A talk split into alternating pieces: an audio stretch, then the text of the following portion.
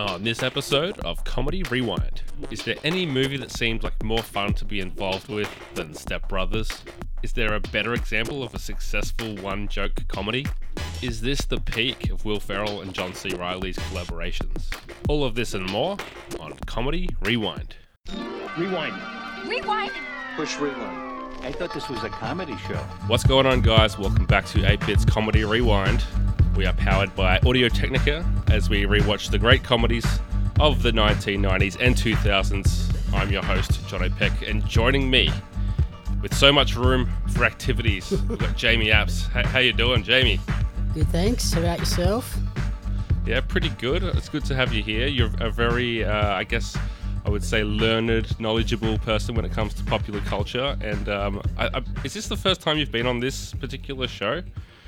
I'm trying to remember. It is. Yes, yeah. This Okay, this is the first there you time go. Because. I've obviously interviewed you on putting in work, and I just did uh, Paper Girls, like talking about the, the series Paper Girls on your show. Why, why don't you tell the the listeners that may have missed those particular uh, pieces of content about what you do? And uh, I, there's quite a few different things, so it's probably good to give an overview. Uh, so yeah, I run Pario Magazine, which is a physical print magazine covering different creatives and their creative journeys and basically exploring where their desire to create comes from.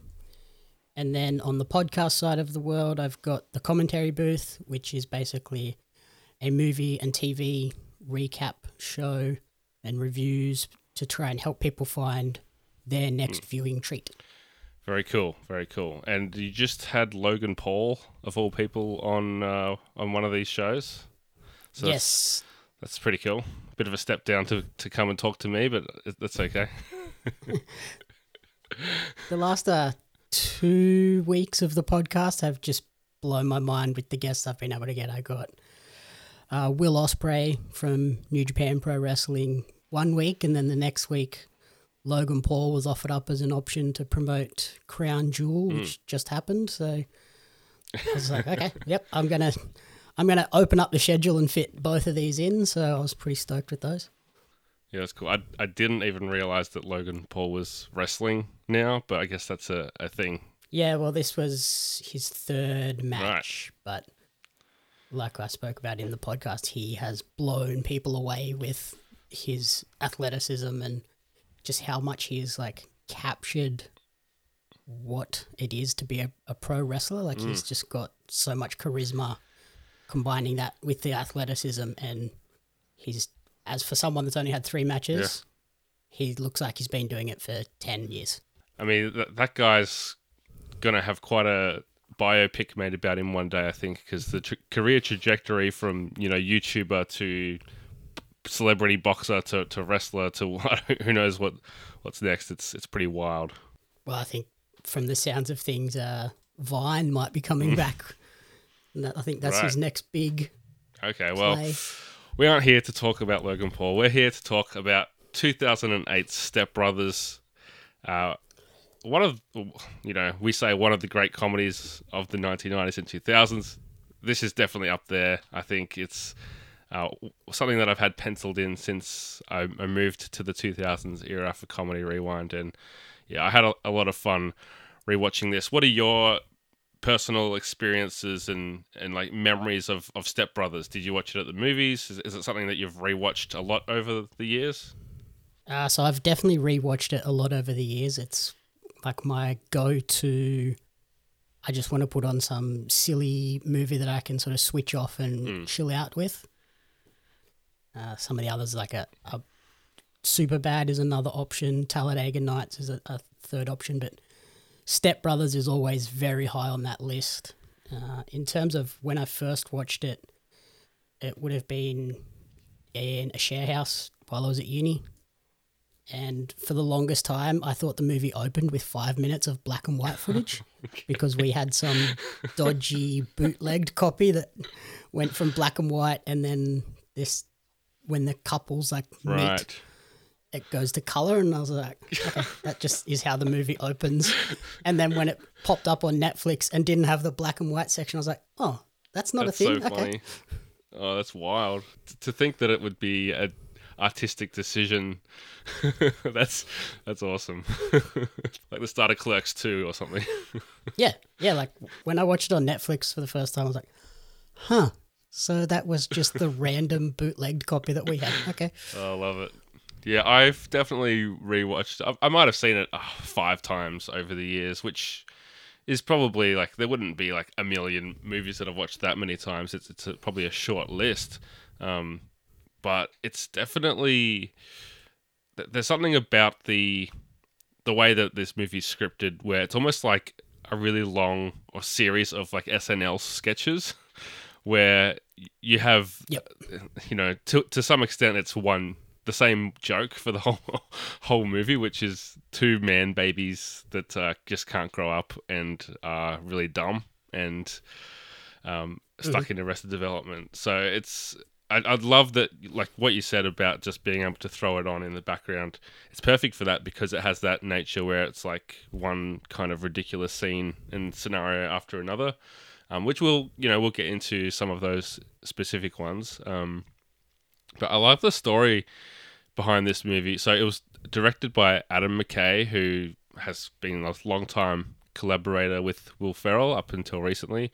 Um, produced by Jimmy Miller and Judd Apatow, and you could definitely sense the Apatow connections here. Um, Will Ferrell and Apatow worked, and Adam McKay worked on Anchorman together. There's some of that DNA in here with the the cameos, and you know, I Love You Man was um, a few years later. A lot of the same like bit actors that pop up. I've noticed because we just recently did that on this podcast. Um, but then, you know, other than the Apatow influence, it was written by Will Ferrell and Adam McKay from a story concept that was conceived by Will Ferrell, Adam McKay, and John C. Reilly. So the fact that those three guys kind of spitballed this idea and seemingly continued to develop it on the set because there's so much of an improvisational approach to the comedy that um, Adam McKay would be telling, like, sp- throwing ideas at the um, at the actors, like say this or try this or, or that kind of thing. And on top of that, you've got Will Ferrell and John C. Reilly, who are just like masters of improv. And um, Yeah, every movie those two are in together has a lot of those improv scenes where I think they go in with one direction for the movie and it could be totally different by the, the end of filming. Yeah, and, and they've also got those jokes that they just throw out there, and you know that they tried like 10 variations of it. Um, like Talladega Nights is, came out just before this, which I- I think was their first movie together.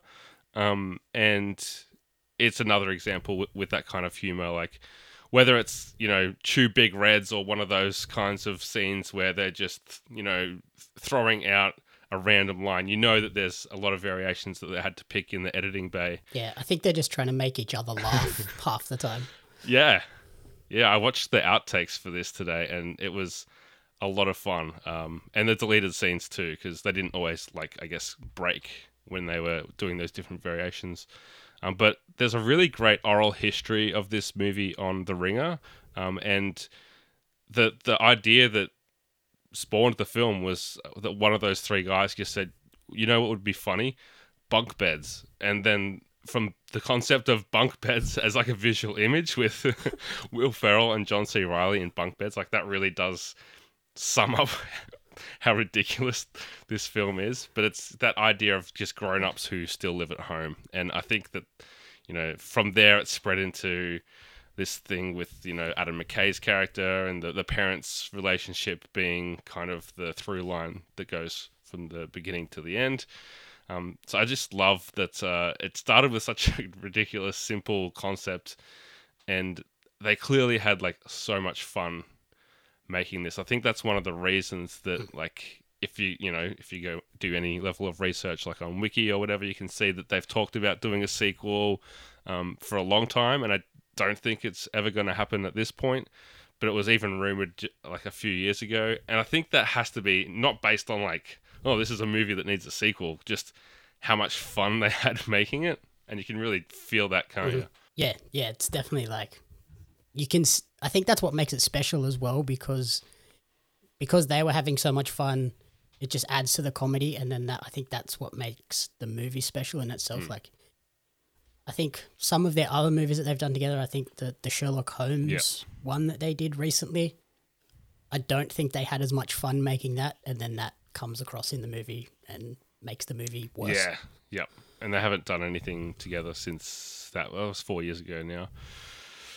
But yeah, it's, it's funny to, to read that oral history and just see how many of these things came from their experiences. Whether it was like a kid in the street that you know picked a fight with an adult who who ran away, or or like um, I think John C. Reilly said that his older brother had a drum kit that he wasn't allowed to touch, and he'd always want to as soon as as soon as his brother left the room. And then Will Ferrell said that his his dad built bunk beds in for, for for him and his uh, siblings. So there's a lot of uh, reality, even though it is seeming it seems so ridiculous when you're watching it. Um, the Rotten Tomatoes score for this film, Jamie, we're going to look at how it performed at the time. Um, so it was made for $65 million, did 128 million at the box office, which is a lot lower than I would have guessed, like lower than uh, probably, I'm guessing, Talladega Nights and some of the other Will Ferrell hits of that decade. How do you think the critics received it? What's your guess for the percentage? Hmm. I can see this one sort of being like really middling around the like 65, 70s.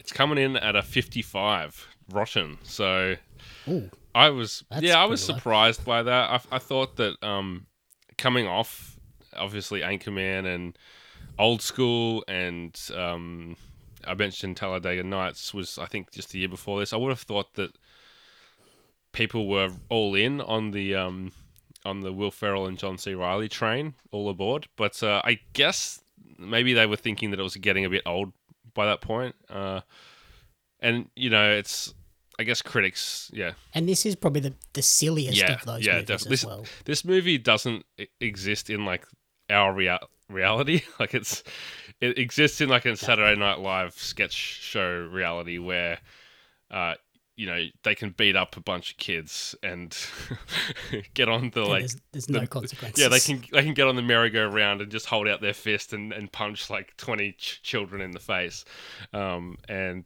and like the way that like when they're sleepwalking and just like that's that's not what sleepwalking is like in real life. Like that that's not you know there's nothing grounded about this film, uh, or even just No. like the way like- that they behave is like you know there's no medical reason there's no like neurological reason that they don't have disabilities they're just really immature idiots. yeah Yeah.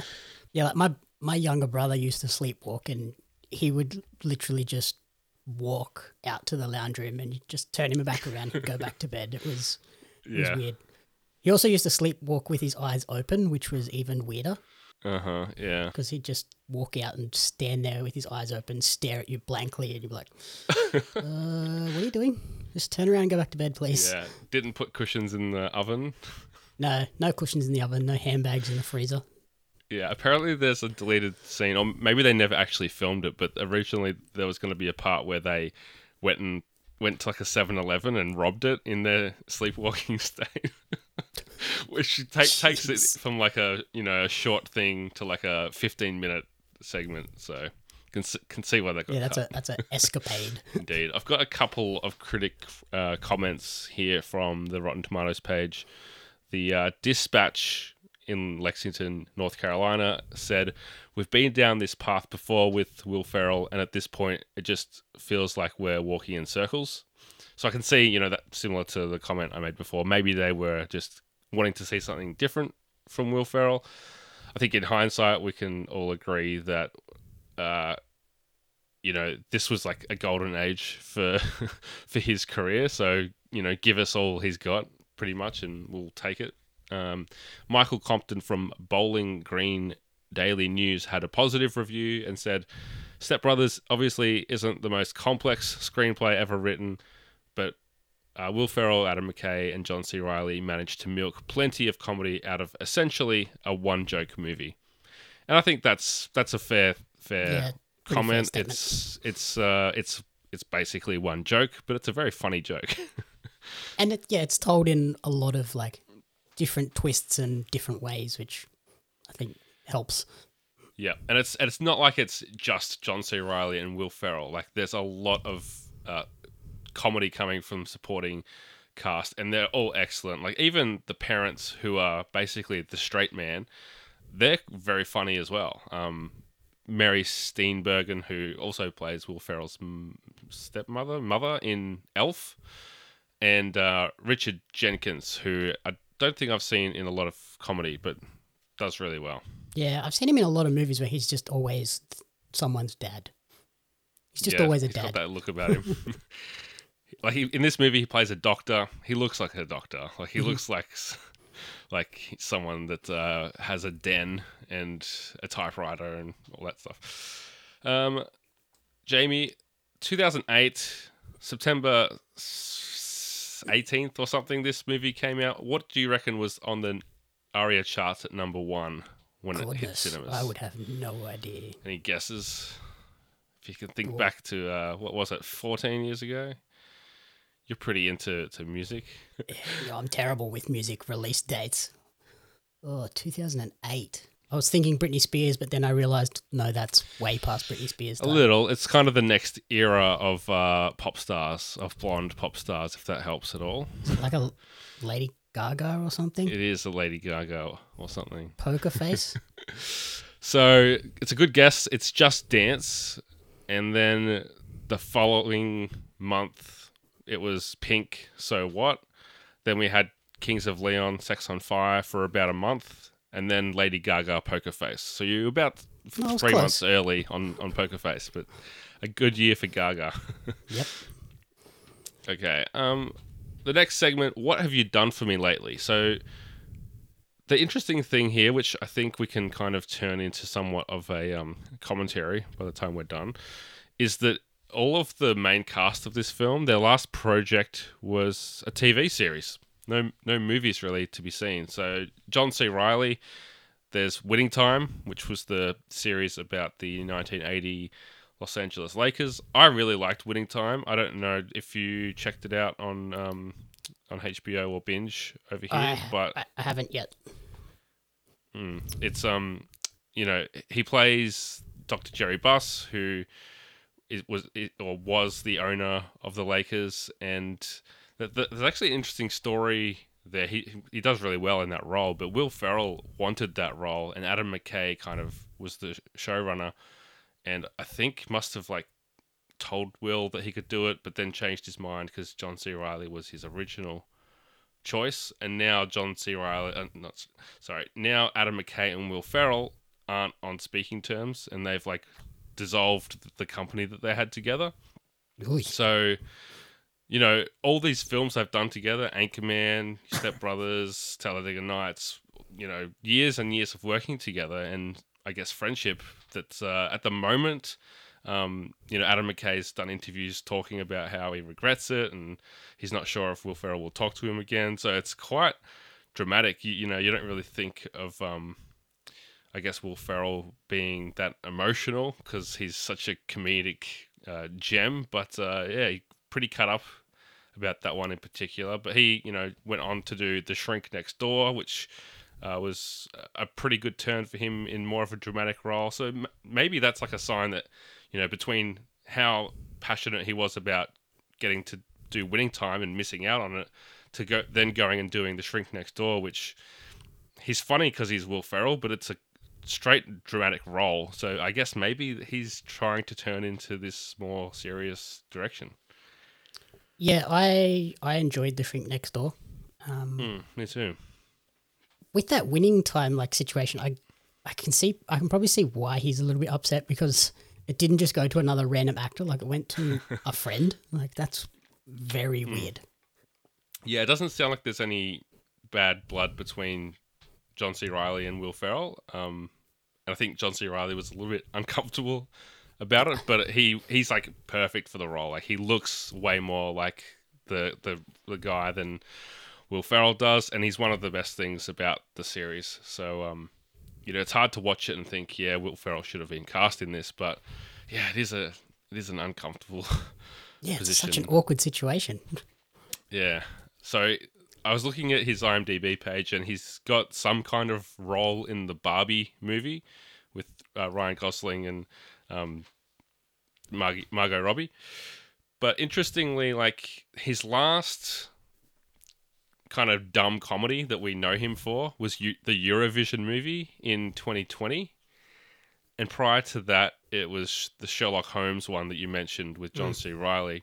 So in the past four years, whether it's a COVID thing or whether it's just the way things have shaken out with scheduling, he's only done these two comedies, which I, that that that plus the the shrink and the winning time thing makes me wonder if yeah he's just kind of moving away. Maybe it's not as funny when someone's in their fifties, sixties to Yeah. do the same kind of like Arrested Development kind of thing. That I guess Adam Sandler's kind of faced the same thing over the years, and a lot of uh, comedic stars like Jim Carrey and whoever. Like you can't just be silly and goofy forever until it kind of starts to get a bit sad. Yeah, yeah, maybe trying to just like add to their like film legacy and filmography as they Mm. get towards the later years, I guess. Yeah, it makes sense. Um, And yeah, those last two comedies were not great, so probably a good good chance to let's try something different. Yeah, and he's a he's a really good actor. Like he, it doesn't feel out of place when he's doing those dramatic roles. I think Adam Scott is um, the next guy I want to talk about. He's uh, just done Severance on Apple TV and Another a series fantastic called show. Loot. Sorry, what was that? Uh, Severance, another absolutely fantastic show. Yeah, I've only seen the first couple episodes. I need to get back to that um, when I re up my Apple subscription. But he's just done another series called Loot, which I, I don't really know anything about. But man, I love Adam Scott in this movie. It's such a jarring thing to see when you know him from Parks and Rec because that's probably his most famous role, I, I would say. Um, and he's like the nicest guy and such a nerdy kind of uh, lovable, geeky character. He can play those two polarizing sides of that coin so well. Like you forget after watching Parks and Rec that he can play the total douchebag a hole, and that is exactly who he is in this movie. And he just he just nails it. He's he's like goes from lovable to hateable in just like that. Oh yeah, he's he comes off as a massive jerk in this one that you just you want to punch in the face whilst in a treehouse. exactly, exactly. Um, and I think that really speaks to his, uh, his obviously his range, but his skill because all those little like mannerisms and cockiness that just come across in the way that he, you know, his body language and the inflections in his voice. He's really great. Like I, I think in the oral history they said John Hamm went for this role as well. So there was a lot of you know a lot of big stars that probably wanted to to take part, especially coming off you know the movies that Will Ferrell and John C. Reilly had done prior to this. So he did he did great. I don't think he'd done many films up to, to this point either. Like Party Down was uh, filmed just after this, so that this was a really like a real baptism of fire as far as like the improv comedy and having to keep up with uh, John C. Reilly and Will Ferrell trying not to laugh when they're they're doing all their ridiculous stuff. Um, and the same apparently for Kathryn Hahn, who um, you know obviously played the wife of Adam Scott's character. She's hilarious in this film, and she's obviously just done WandaVision and coming up to the Agatha series. That's I guess filming at the moment, is it, or has has it wrapped filming? think- Where's that one at? I think they've wrapped filming because it, it's due out early next year. I'm pretty sure. So Okay. I'm pretty sure they'd be Yep. finished filming now. Yeah, so she's getting all the love for that role as Agatha, um, rightfully so. She's a, a fantastic actor and always kind of played smaller roles. So I'm, I'm really excited to see her in the uh, Agatha series. She was in The Shrink Next Door as well, wasn't she? Was she Will Ferrell's sister? was that Uh, her? Yeah, I think so. Yeah. Yep. Um, Richard Jenkins, who we mentioned, plays the uh, the dad, Doctor Robert. Uh, he was in Dahmer, which um, everyone's watched except for me. I think. Yeah, he's a dad in Um, that too. he, yeah, he's a dad. He plays the, the father of the serial killer. Um, and then Mary Steen, Steenburgen, uh, who, as I mentioned, plays Nancy. She has just come off, I, guess it was a couple years ago now, Zoey's Extraordinary playlist. And that's, you know, that's the main cast. All their recent work have been TV shows. Um, Jamie, do you feel like movies like this don't happen anymore because people just prefer to make TV shows? Uh, yeah, possibly. There's probably, I guess you can look at it as a, a TV show might not pay as much upfront, but then you have the potential of the series just getting renewed over and over mm-hmm. and over and over for season after season after season, and that just becomes your your steady income. Like we saw the guys on The Big Bang Theory, they start out doing one season, getting paid very little amounts, and by mm. the end of the season, the series' is run, I think they're earning over a million dollars an episode. It's like, yeah. well, there you go. It pays to uh, do TV sometimes. Yeah, I, I just think that um, uh, you know the premise of this podcast to begin with was that they just don't make movies like this anymore, like com- comedies like this anymore, and especially like back then when I started the show, we were talking about '90s comedies where it was very much built around your big franchise, not franchise, your big like blockbuster name, you know, Robin Williams, Eddie Murphy, Adam Sandler, Jim Carrey. And if you had those names on the poster, people would just go and watch the movie. And I feel like that, you know, died off to an extent with the Will Ferrell, Ben Stiller kind of era to the point where, apart from the occasional, uh, you know, uh, Seth Rogen movie or the occasional um, Kevin Hart movie or something like that, we don't really have that same thing. And, and movies like comedies don't make box office money like they used to. It's, you know, we're seeing a lot of them just released directly to the streaming services. Um, Yeah. More than more than other genres, I think. And I think a lot of people got burnt by some comedies in like the 90s, 2000s era where the trailers looked amazing and then you would go and see the movie and all the best bits were in the trailer. Yeah, so then people kind of just went, I'm not going to go and see comedies in the cinema. I'll just wait till they hit a streaming service. So now, hmm. yeah, like you said, they've kind of died off as cinematic releases, and you'll get one every now and then on a Netflix, or if it does come to a cinema, it's a short run, and then it's quickly on a streaming service. Yeah, I mean, you've got guys like Sandler who have those like direct relationships with Netflix where they'll just make a certain amount of films for them, and then you know, yeah, really big names like Will Ferrell and P- Paul Rudd and uh, all these guys are just like, I'm just gonna do some comedy series now, and you know, but whether it's you know, uh, something like that goes on Netflix or something on Disney Plus, like a Star Wars series or a Marvel series. It just seems like the way that we consume uh, our entertainment is evolving, and that's to be expected, I guess, with the internet and accessibility. Anyway, uh, let's get into the categories. Jamie, what's the most 2000s moment of Step Brothers? Uh, so I thought about this a, a fair bit actually. Uh, I came up with two. It was either the I was watching Cops scene and the reality show that's on in the background of that, Oh, yeah. uh, or Derek singing Ice Ice Baby as a lip sync in his talent show.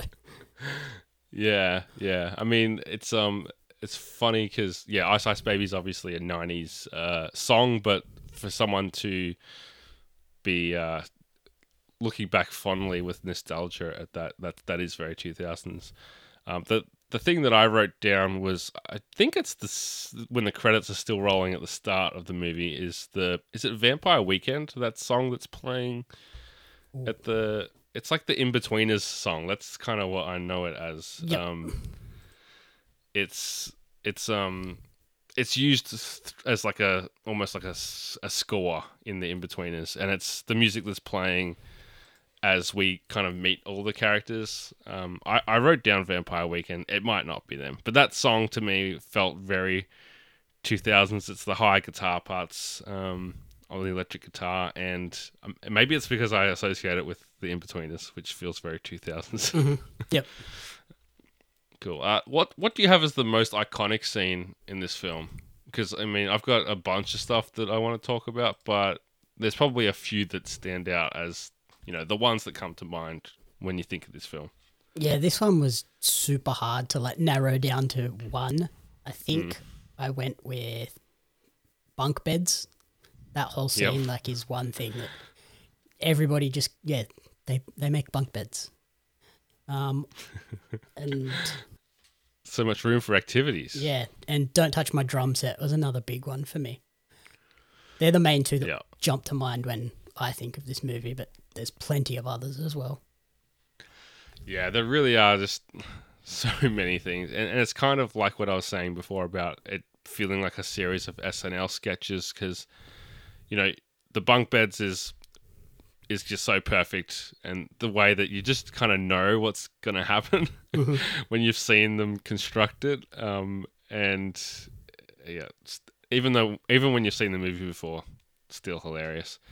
Um, the the scene of of uh, Adam Scott's character and his family singing "Sweet Child of Mine" in the car is one for me that just gets me every time because it's your introduction to that character and just how much of a douche he is, To his even own with family. his own, his own family. Yep. it's, oh, it's great. Um, the job interview, or I guess the dual job interview montage of um of the of the two stepbrothers attending the same job interviews and just going disastrously, wearing the tuxedos. It finally looks like it's going to work with uh, with the Seth Rogen character, and then he lets off the massive fart. So yeah, that's that's a pretty funny one. And the the phrase Catalina wine mixer oh yes, there's something just funny about that phrase and the the reference that they hold for the the fabled Catalina wine mixer.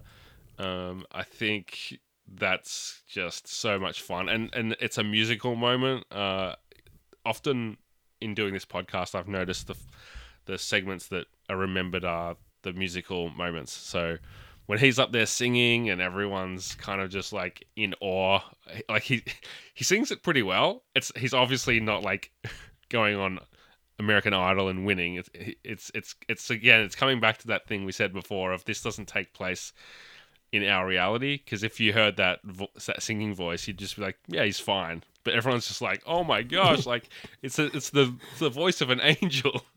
yeah, it's very ridiculous. Yeah, and and then to kind of go from there into a, a drum solo to finish it off. It's perfect. Another musical moment that stands Um, And that's out also yeah, sorry. is uh the Boats 'N Hoes film Yeah. clip as well. That one that too, yeah. that stands out. Yeah. Um, but that whole Catalina wine mixer segment is so good. Like with the, the dad coming in and telling the dinosaur analogy, like when, and that was something that they, like I said before about Adam McKay, like writing this movie on the fly.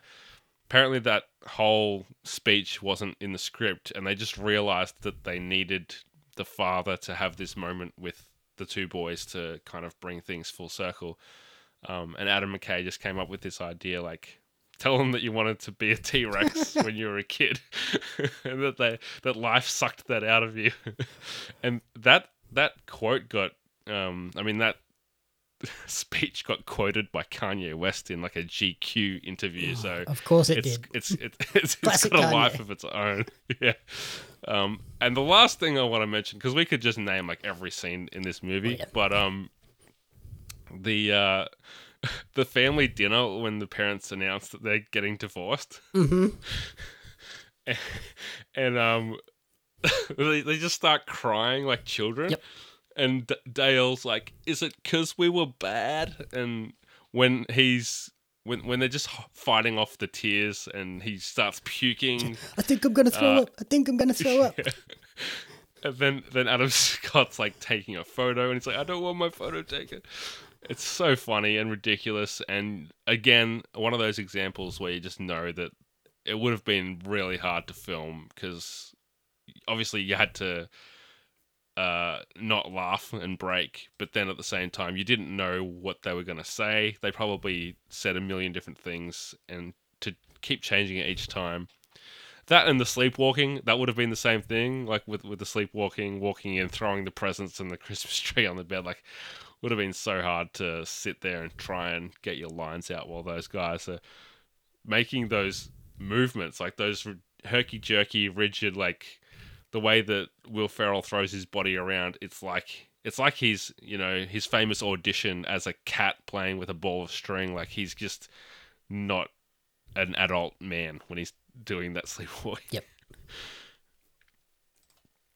So from there, I guess the question would be what holds up the best, and like the thing that I just wrote down was the chemistry between all, all these actors, um, particularly John C. Reilly and Will Ferrell. But I think everyone just comes together to bring their best. Like they clearly bring the best out of each other in in that comedic sense. I think. But what did you think holds up the best?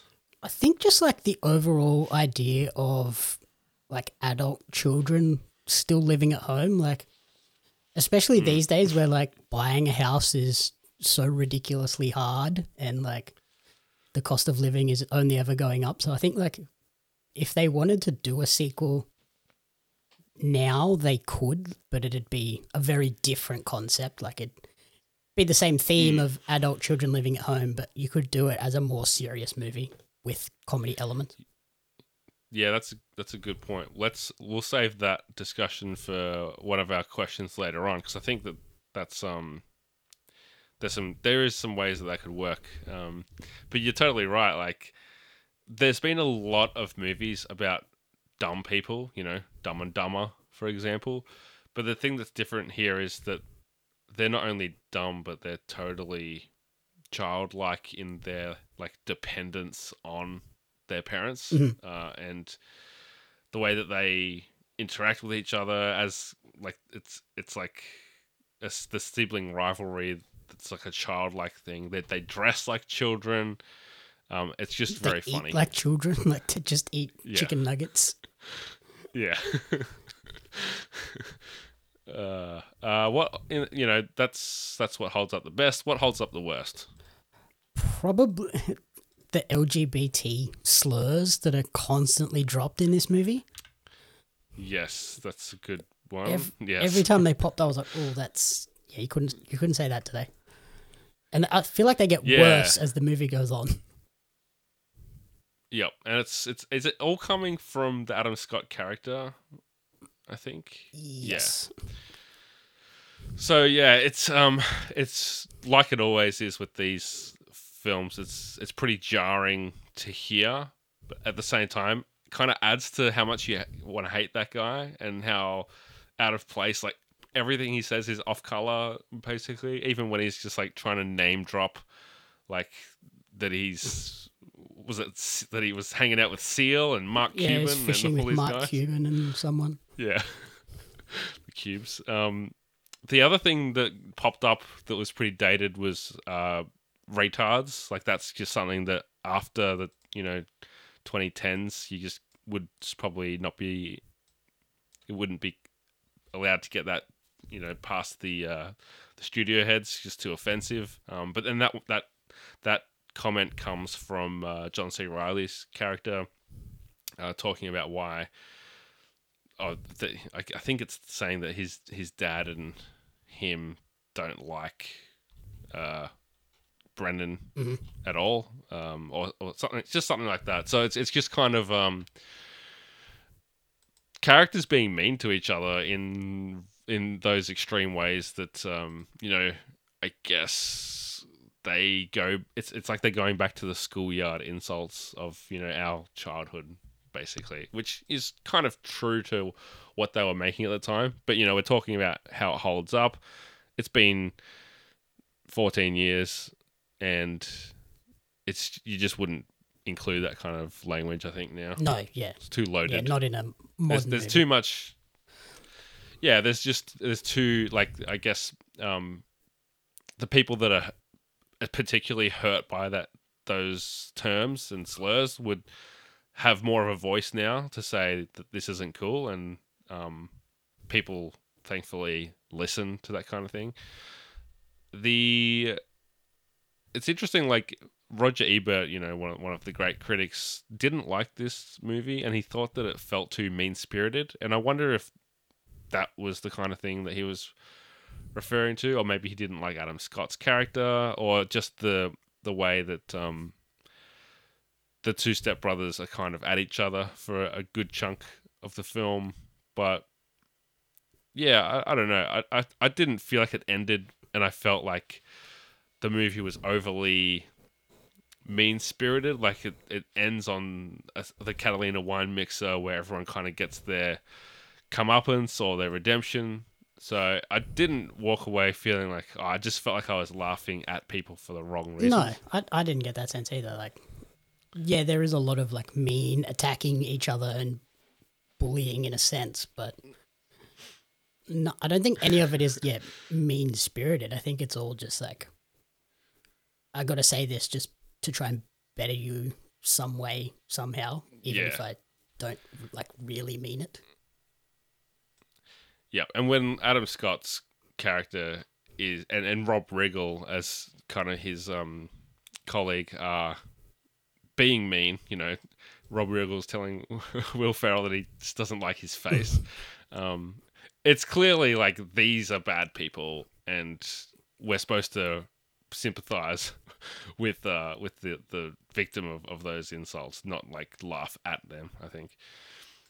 Uh, so the next question is who would be most offended? I think that what we've just talked about kind of touches off, uh, t- covers off on that. Is there anything else that's worth throwing out there? Uh, no, yeah, I just thought the, the LGBT community would definitely Yeah. be at the top of that list. Yeah, sure. Does Step Brothers pass the internet relevancy test via memes and gifs? I think it definitely does. What What do you think? Yeah, I said it definitely does as well. Like, you, if you just look at like the gifs on Facebook Messenger or Twitter or anything, like, Yeah. did we just become best friends? Is a massive one. So much room for activities, and then the John C. Reilly saying "Yup" is a big one as well. True. Yeah. Um, Will Ferrell saying saying you sound insane. That's another one. So yeah, there's a lot of lines that can get used, but those ones you mentioned, the did we just become best friends? And yep, this th- they pop up all the time. Did we just become best friends? Is such a great one because the nature of, especially Twitter, is like sharing your likes and dislikes with your community on on social media with your network with your timeline and finding oh this person's into the same band that I'm into or this person knows that movie that came out when I was in high school. I thought nobody watched it. We're we're now best friends. Like it just it just fits a lot of um scenarios. So yeah it it's uh very memeable and I think uh gets a big old tick for this Yeah, one And the uh, the Catalina wine mixer is another one. Like any anytime somebody has a big party, it's like it's the Catalina wine mixer type atmosphere. And the uh, this wedding is horse one as well. Like anytime somebody hates an event that they're at, that one popped up for me. Okay. I haven't. Uh, I, haven't, I have to admit I haven't seen that one, but it it, it fits. Um, the Catalina wine mixer one. So not only is it internet relevant, but it's permeated into just pop culture in general because there was, I think it was like an NFL team had just won the Super Bowl or something, and the quote that was caught on camera was like, "We're going to the Catalina wine mixer" or, or something like that. Um, So I think it was the Saints when when they won. I, I, that was part of that oral history that I read. So yep, it's um the characters in in or sorry the actors in the film have been surprised how much this gets quoted back to them in public and and that kind of thing. How would modern smartphones and social media change this movie? Um, I don't think it would change it a huge amount. I think the, the biggest potential change would be they'd be playing a lot more video games during the movie, and instead of becoming like a band, they might try and become YouTube or TikTok influencers. Yeah, I could see that. Yeah. Here's how to build a bunk bed. Yeah. turn two beds into Yeah, they, they've just got a YouTube video playing on how to do it. Yeah. And that's when it collapses. Yeah, I could see that happening. Which that's a good segue into like whether you could make this today and what it would look like. I think, you know, you alluded to it before, but I think you could make it now and it would be interesting to see like John C. Reilly and Will Ferrell maybe as like the parents, if that would work, like whether they're now um going through the same thing. Maybe they've each got a partner that they've married that has a kid, and I, I don't know if they'd be step step siblings, but you know it would be some kind You of could call it like stepdads or something. Yeah, it could be. Yeah, it could be anything. Like it could be camping buddies, and they go like it's it's like a you know uh, Wedding Crashers type thing where they're just stuck in a house together. Like it, it could be anything that just brings those two families back together again, and the shenanigans as they try to parent, or they have step yeah step step dads yeah, yeah and they have these kids that Just sit on sit on iPads all day and they're trying to crack them out of that mold or something. Yeah, yeah. Um, and then the, the other like, there's two directions you can kind of go with like, what could you make it today? The other one is maybe not what a sequel would look like, but if you were making this from scratch, you know, recasting it.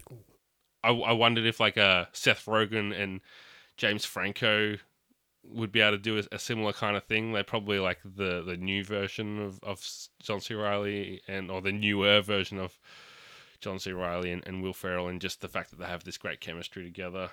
Yeah, I would also like to maybe see like one with step sisters, like get like a Millie Bobby Yep. Brown and uh, what's the girl from the Last of Us show?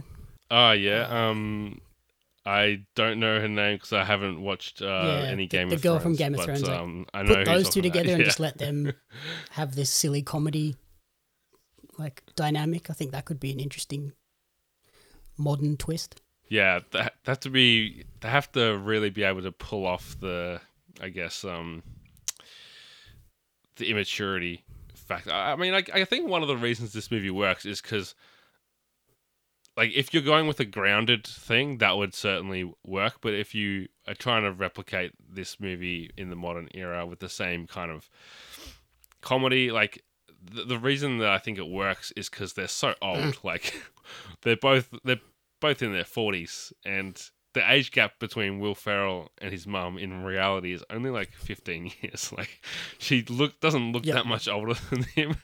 And I don't know what the age gap is on, on John C. Reilly's side, but I, f- I feel like it would be similar. Like, there's not that much. Here's a little bit of useless trivia before we move on. You mentioned this is a, a movie you just love to throw in the uh, throw on whenever you want something in the background. You're in good company because Joaquin Phoenix says this is the movie he's seen the most of all things. That's films. a very interesting pick from him. Not what I would have thought. Yeah. I know. Um, he seems like such a serious dude, but I guess when he's at home, he just wants to have a laugh. He chucks on Step Brothers, and um, you know, he's I- human. I don't feel so others. bad about my choices. Yeah. All right, it's time for the Steve Buscemi Spark Plug Award. Steve Buscemi. A real spark plug. Here we're going to reward the uh, actor who shows up briefly throughout the film and just steals the show or gives it everything they've got. There's a few nominees that I wanted to mention. It would be really easy to just give it to like Kathryn Hahn or to Adam Scott, but I think that they're in the movie too much. So I've nominated Seth Rogen for his short cameo. Uh, Ken Jeong has an even shorter appearance. Uh, Rob Riggle is fantastic, and then Horatio Sanz playing the uh, Billy Joel wedding singer. I think I want to give it to Rob Riggle. He is so mean um, in the both the like the the office space, but then also at the Catalina wine mixer. Um, as I alluded to, telling Will Ferrell that he just, even though you've done a good job, there's just something about your face that I just don't like it. So change it. And the, the scene where he's just like constantly just saying "pow." Yeah. Yeah, and like again, like you can just see there's like so many outtakes and variations of his different reactions to that, and and and there's the the part where uh, Adam Scott says that he. I can't remember the quote now, but he says something like, you know, Will Ferrell's like, he, did he actually eat someone's penis? and he's like, yes, he It was, did. in, it was in international waters, so it doesn't really count, but I saw it. yeah, yeah, exactly.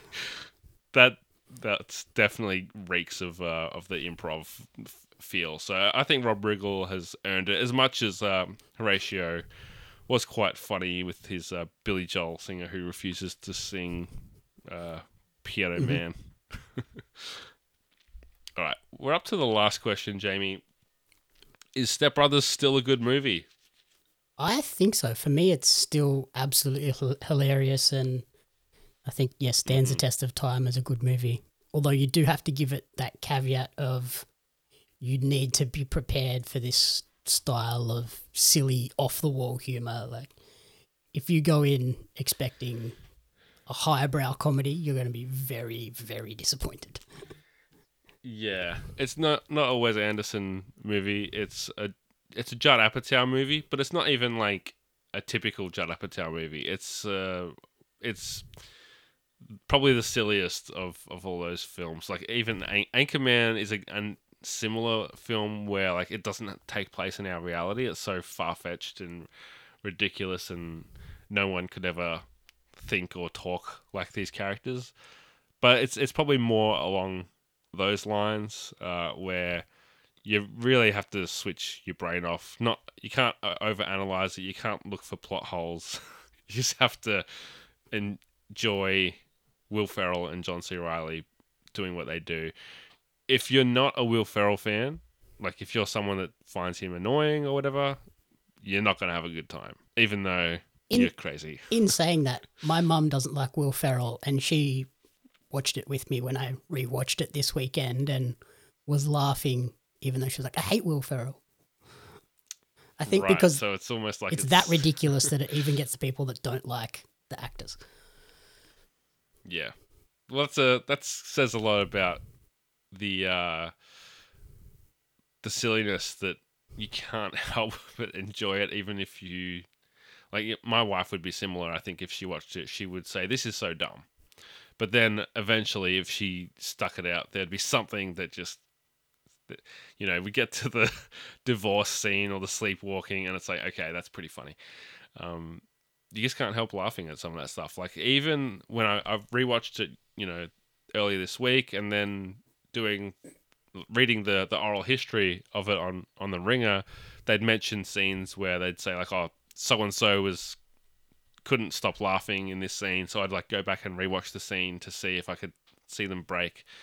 Um, and just even rewatching a couple of the clips on YouTube, I think I laughed harder today than I did when I was watching it earlier in the week. Like it's just, it's just so, so fun, and it, it's cl- it's clear how much fun they were having making it, and that just makes it more enjoyable.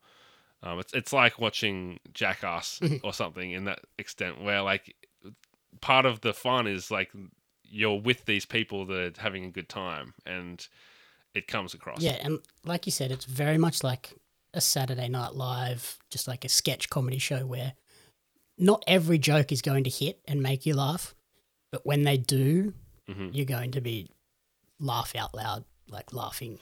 Yeah. And unlike a lot of SNL sketches, this has a, a good ending.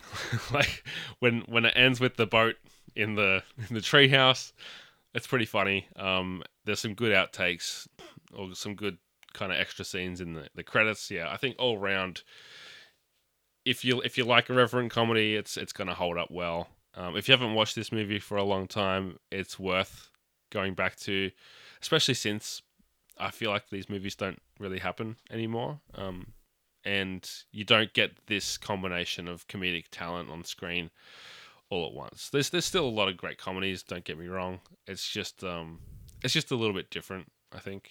But I'm glad that we could uh, rewatch it. Thanks for coming on the show, Jamie. My pleasure. And yeah, just a note like, strangely, it's not on any streaming services at the moment.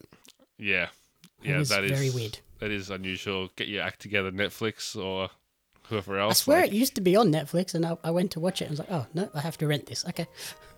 Yeah. I think up until very recently it was because I kind of have a list that I keep of films that I want to do on the podcast, and I've definitely seen it there or on Stan or somewhere. But anyway, um, dear listeners, thanks for listening. Of course, you can subscribe if you haven't already. Share the podcast with your friends. Grab your 8-bit merch over at shop8bit.net. If you want to chip in a few dollars to help what we do, you can head to our Ko-fi page. That's ko-fi.com slash we are 8-bit. You can leave your podcast reviews in Apple Podcasts, Spotify, Podchaser. Those also do a lot to help us out, and they don't cost you a thing. Jamie, where can we find you on the socials, and what have you got coming out that we should be looking forward Uh, to? so the best place is the website pariomagazine.com.au. Every, all the links and everything are there. Uh, next thing out is the November issue of the magazine featuring Hugh Sheridan and Ella Hooper as the, the two sort of major interviewees, and I'm excited to start rolling that out this week coming. Very good, very good. You can catch me on socials at Jono himself. Dear listeners, thank you once again for joining us on Comedy Rewind. Be kind.